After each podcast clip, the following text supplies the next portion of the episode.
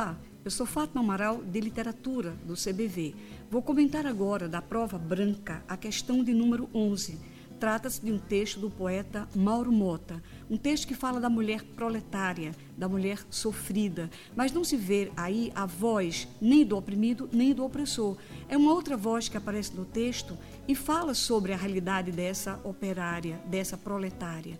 E ele pergunta, no que diz respeito à mobilização das formas verbais e pronominais, como estaria a construção desse texto. Então, todo ele se organiza no sentido de dizer que o projeto poético é para mostrar o sofrimento dessa mulher.